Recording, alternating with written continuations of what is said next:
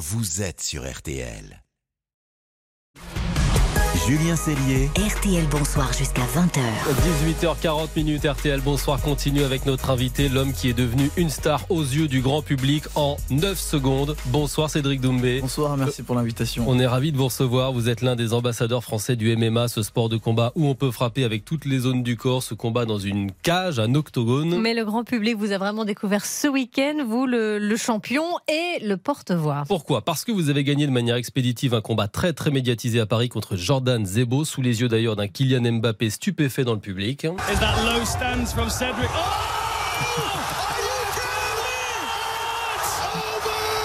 What?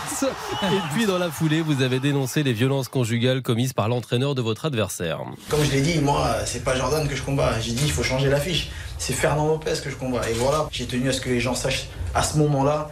Euh, c'est ça que je mets KO. C'est, c'est- ce sont les violences faites aux femmes, c'est ça que je mets KO. C'est celui qui frappait sa femme quand j'étais dans sa salle. C'est quelque chose que j'ai vécu au téléphone en live.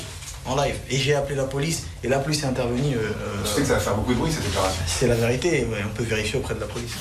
Alors commençons par ce combat d'anthologie. Cédric Doumbé, un crochet du gauche a suffi à assommer votre adversaire. Vous dites que cette puissance est innée. C'est vrai? C'est inné? C'est totalement vrai d'ailleurs. La question que je me pose, c'est pourquoi je suis invité partout Je veux dire, pourquoi ça surprend tout le monde que je mette KO en 9 secondes Non, plus sérieusement, oui, la- le punch est inné.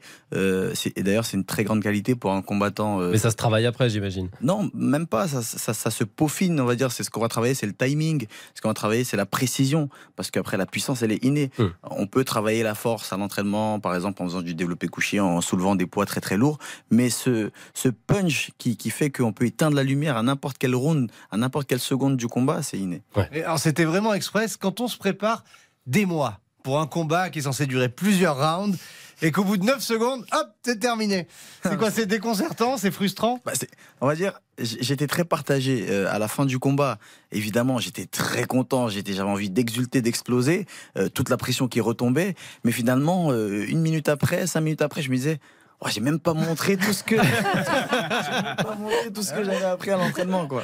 Ce chaos, il, est, euh, il a été vu des millions de fois sur les réseaux sociaux, commenté dans tous les sens. La soirée a battu des, des records d'audience, avec en plus dans le public la moitié de l'équipe du PSG. Euh, Quand est-ce que vous, vous avez réalisé que, que votre combat était devenu euh, viral? À vrai dire, je ne réalise pas encore. Euh, une anecdote hier à l'entraînement, il y a mon ami Cyril Benzaken qui me dit "Eh hé hé poto, euh, tu sais que ma grand-mère m'a parlé de toi." j'ai halluciné. Mais oui, euh, oh, tu sais, Cyril, j'ai vu un, un boxeur intellectuel euh, à la télé. Ce sont les lunettes qui font ça. C'est pour ça que je les quitte plus. Non, je commence à réaliser à peine, mais c'est vrai que je, je me rends pas vraiment compte parce que je me j'ai toujours été comme ça, j'ai toujours fait ça, c'est-à-dire que j'ai toujours euh, euh, promu les combats de la même manière, j'ai toujours mis ce genre de chaos. Et, et là, le fait que ce soit autant médiatisé, je me dis, wow, en fait, on a franchi un cap. Et cette image d'Mbappé, les yeux écarquillés au premier rang, elle a fait le tour du monde, elle continue de tourner. Vous avez échangé avec lui depuis? Euh, non, il m'a appelé euh, deux fois, et deux fois, j'ai pas eu. Eh, C'est là que vous êtes une star. Moi, je réponds pas à Mbappé, moi. Deux fois, j'ai pas eu, j'ai pas eu la chance de répondre, j'ai fait un mot silencieux. Ce qui est aussi, Kylian, je vais te rappeler, t'inquiète. ce qui a aussi marqué le grand public, c'est votre sens de la provocation. Vous êtes entré dans la salle avec un matelas où il était écrit Bonne nuit, Jordan. Vous avez trouvé cette idée où Alors cette idée, c'était deux heures avant. Euh, à l'origine, on voulait faire un partenariat avec une marque de matelas. On s'est dit, si on faisait un partenariat, ah ouais, autant lier l'utile à l'agréable. Faisons un partenariat, Bonne Nuit Jordan, euh, le matelas, etc. Bon, la marque a refusé. Et puis je me suis dit, mais David, mon manager, mais j'ai un matelas, une place à la maison. On le prend, on le met dans le van et on le ramène, je rentre avec, j'écris Bonne Nuit Jordan. Incroyable On s'est dit, allez, on fait ça. Et du coup, euh, on a eu cette idée, je me suis dit, tiens, je prends le matelas, euh, je rentre avec euh, pendant euh, 30 secondes, ensuite je le pose. Et je voulais même, mais bon, après on l'a pas fait, je voulais même ensuite, à la suite du chaos, prendre le matelas pour le poser à côté. Il faut avoir le sens du spectacle et puis il faut peut-être aussi être un peu plus fin. Vous qui avez fait une, une fac de psycho plus jeune, est-ce que ça aide à entrer, entre guillemets, dans la tête de vos adversaires Oui et non, je dirais pas que c'est grâce à la fac que je suis euh, le trash talker que je suis aujourd'hui, mais clairement, indéniablement, ça aide un minimum euh, pour euh, comprendre un peu comment euh, fonctionne le cerveau euh, de l'être humain, notamment celui de mes adversaires. Donc ça, c'est un, c'est un atout. C'est vraiment un atout phare pour moi parce que au-delà d'entrer dans la tête de mes adversaires, ça divertit le public. Il y a vraiment Ouais. C'est vraiment un outil euh, indispensable pour moi. Et euh, la troisième raison pour laquelle euh, je fais ça aussi, c'est que c'est une soupape. C'est vraiment un exutoire pour moi et ça me permet de relâcher la pression. Vous aviez offert un livre, Le français pour les nuls, à un autre adversaire. Euh, no- notre humoriste Philippe Cavrivière, hors antenne ce matin, nous disait Cédric Doumbé, il voulait faire comme moi, il voulait devenir humoriste. C'est- vrai ça? C'est totalement vrai.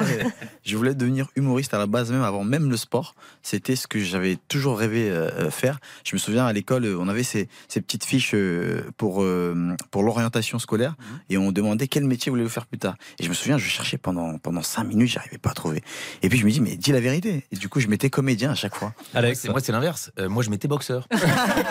Et du coup, euh, à mon avis, on a dû échanger nos fiches parce que. C'est passé quelque chose. Merci, Peggy. Heureusement pour la boxe, surtout. Cédric Doumbé, le MMA connaît grâce à vous un nouveau coup de projecteur. C'est un sport qui était quand même, il faut le rappeler, encore interdit en France parce que trop violent il y a trois ans. Et c'est vrai que c'est violent. Ça devient un phénomène français. Il y a des millions de personnes qui suivent vos combats. C'est dingue. Vous savez, il y, a, il y a quelque chose qui change et on ne pourra jamais expliquer ce genre de choses. Alors, il faudrait qu'on fasse une étude sociologique, mais on pourra jamais expliquer. Aujourd'hui, c'est la vague du combat. Déjà, il y a quelques années, on comment, il y avait la vague de la boxe. Vous voyez, il y avait des, des costards cravates, des chefs d'entreprise qui se mettaient à la boxe. Euh, pas forcément la boxe avec une opposition, mais en loisir, euh, boxe dans le vide, etc. Et, et petit à petit, le MMA a commencé à s'installer. Aujourd'hui, le MMA a pris sa place. Et, C'est un mélange de tous les arts martiaux. On le rappelle à alors le. MMA, c'est ce qu'on appelle euh, les acronymes mix martial art.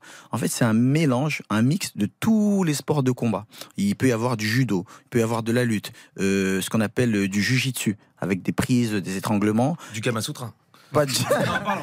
Ça ressemble, mais c'est pas, mais c'est pas la même tenue. et de la boxe et de la boxe thaïlandaise. Alors, on peut dire que oui, tous les coups sont permis, si on veut traduire vulgairement, sauf bien sûr les coups dans les parties, les coups derrière la tête euh, et les coups de tête. euh, on va dire finalement. Donc c'est un sport qui va mélanger tous tous ces sports-là et, et visiblement en fait euh, chaque combattant va arriver avec son arme. Mm. Par exemple, mon arme, moi, étant 11 fois champion du monde de kickboxing, mon arme, c'est le kickboxing. Euh, Jordan Zebo, qui était mon adversaire, euh, son arme, son, son sport de prédilection, par exemple, c'était le karaté. Et il était aussi bon en lutte. Du coup, il y a ces oppositions de style qui font que ça rend le combat très excitant pour le public. Alors justement, vous parliez du, kickboxing. Avec le MMA, vous accédez à une médiatisation encore plus grande. Vous dites, on est les gladiateurs des temps modernes. C'est pas un peu bizarre une société qui a encore besoin aujourd'hui de gladiateurs? Bah, Des temps modernes, ça va. Ça, ça enjolive quand même. ça enjolive la phrase parce qu'il y a le mot moderne. Euh, c'est bizarre, mais c'est humain. C'est humain, c'est bizarre. C'est vrai que parfois je m'assois comme ça, je me dis, mais Cédric, t'es fou. En fait, tu vas dans une cage. Si, si- si on fait une, une projection astrale, on prend du recul. On se dit, il y a deux personnes dans une cage qui se bagarrent et des gens applaudissent. C'est- incroyable. C'est les gens payent pour venir applaudir. Battez-vous, ouais. Et je me dis, et t'es acteur de ça. Mais aujourd'hui, c'est différent. C'est plus un, comment dire, c'est, je vois ça plus comme euh, une, euh, c'est comme un respect. C'est vraiment un sport à part entière. Ouais. Vous vous servez de votre notoriété pour devenir un porte-voix, on l'a dit, dans la lutte contre les, les violences faites aux femmes. Votre prise de parole ce week-end, elle est presque instinctive déjà, parce que vous connaissez la victime, c'est ça? Je connais la victime qui est ma nutritionniste. J'ai une relation professionnelle avec elle, mais maintenant c'est devenu une amie avec euh, tout ce qui s'est passé. Et vous avez tourné un spot pour la, la Maison des Femmes, déjà tout petit. Euh, Vous détourniez, paraît-il, la tête lors de scènes de violence conjugale à la Oui. télé. Depuis tout petit, c'est. D'ailleurs, je, je me disais tout le temps, mais t'es bizarre, qu'est-ce qu'il y a en toi qui fait que à chaque fois qu'il y avait une scène, euh, que ce soit une gifle, que ce soit un viol, surtout le viol, et j'y arrivais pas, c'était insoutenable pour moi. J'arrivais pas à regarder la scène, je passais, si c'était un DVD ou quoi, ou sinon je tournais la tête, c'était au cinéma. J'ai toujours eu ça en moi. Euh, on pourrait se dire, ah, peut-être que étant petit, euh, sa mère a subi des violences. Ou... Pas du tout. Pas du tout, mais c'est c'est- c'est- c'est- c'est inné aussi. Et peut-être que c'est aussi lié à votre histoire parce que vous avez grandi dans un monde de femmes. Votre papa est décédé dans un accident de voiture le jour de votre naissance. Vous avez été élevé par votre maman, votre grande sœur, votre grand-mère. Indéniablement, c'est lié à ça. Je suis né dans un milieu euh, entouré de femmes. Euh, j'ai eu ma grande sœur, j'ai eu ma grand-mère et j'ai eu ma mère. Ma mère et ma grand-mère qui ont été des battantes, qui ont toujours été là pour moi. J'ai été pratiquement élevé par ma grand-mère, euh, euh, pas que par ma grand-mère, parce que ma mère travaillait beaucoup pour essayer de subvenir aux besoins de ses deux enfants. Euh, une veuve à, à Paris, dans le 18e, arron- à- dans le 18e arrondissement, dans un petit studio, sans eau chaude. C'était très difficile, très rustique, et, j'ai vu ça de, avec les yeux d'un enfant de 9 ans. J'ai vu ma mère galérer, j'ai vu ma mère galérer en hiver. J'étais avec elle quand elle allait, elle faisait la tournée des bars pour essayer d'avoir de l'eau parce qu'il y avait plus d'eau. Les, les conduits étaient gelés en hiver dans ce petit euh, studio. Et je l'ai vu, on était avec elle, on allait, euh, on faisait la, tour- la tournée des bars avec des bouteilles vides pour essayer d'avoir de l'eau. Donc tout ça, ça, ça, a nourri en moi cette, euh, bah, l'envie de- d'avoir ce combat-là.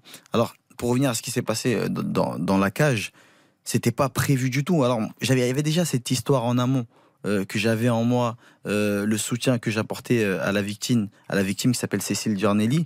Il y avait déjà ça en moi. J'avais déjà toute la connaissance de tous ces faits, des hum, comment dire, les, les hum, On rappelle que ce fameux entraîneur a été condamné. il a été condamné, voilà. c'est- Condamné. de La condamnation, c'est le mot que je cherchais. La condamnation, les écrits, j'avais déjà tout ça en tête.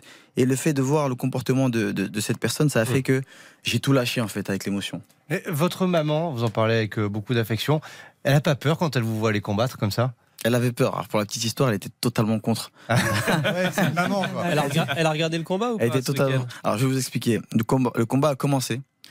Elle a joint ses mains, elle a baissé la tête pour commencer à prier. Elle n'a pas eu le temps d'arriver. à Elle a levé la tête. Et le combat était fini. C'était une prière très efficace. Pour terminer, Cédric Doumbé, est-ce que vous êtes prêt à offrir une revanche à votre adversaire, Jordan Zebo? Il la souhaite, c'est ce qu'il a dit hier. Alors, c'est la première fois que je m'exprime sur, euh, sur les, les, les, les- les dires, les mots de, de Jordan Zebo. C'est de la démence. Et je lui dis très sincèrement, là, c'est pas le, le- le fanfaron qui parle, le trash talker, c'est de la démence. Jordan euh, n'a pas du tout mon niveau. Je l'ai dit avant le combat. Je lui ai dit, yeux dans les yeux, Jordan, je vais te mettre KO. C'est, je suis pas en train de. Je le dis en rigolant, certes, parce que je suis drôle, mais je vais te mettre KO. Et je l'ai mis KO avec la manière. Et là, le fait qu'il, qu'il me demande une revanche, je veux dire, je pense qu'il n'a pas atterri encore. Et je l'avais dit qu'il allait dormir pendant plusieurs semaines. Et je pense qu'il est encore dans le coma et il n'a pas, il n'a pas conscience de, de qui je suis. Le message est passé. Cédric Doumbé, avant de vous laisser, petite surprise. On évoquait Kylian Mbappé, vous avez raté ses appels. Il est dans ce studio. Ça va, Kylian Et Bonjour à tous. Euh, écoutez, euh, si on nommait Cédric Doumbé ministre euh, de l'égalité homme-femme, les choses bougeraient plus vite. Euh, Quand on sait qu'en France, une femme est victime de violence toutes les 3 minutes et que Cédric, il déglingue un mec en 9 secondes, le calcul, il est vite fait. hein. Bonne journée. Ça vous tente, ministre Cédric? Qu'est-ce que je, qu'est-ce que tu entends?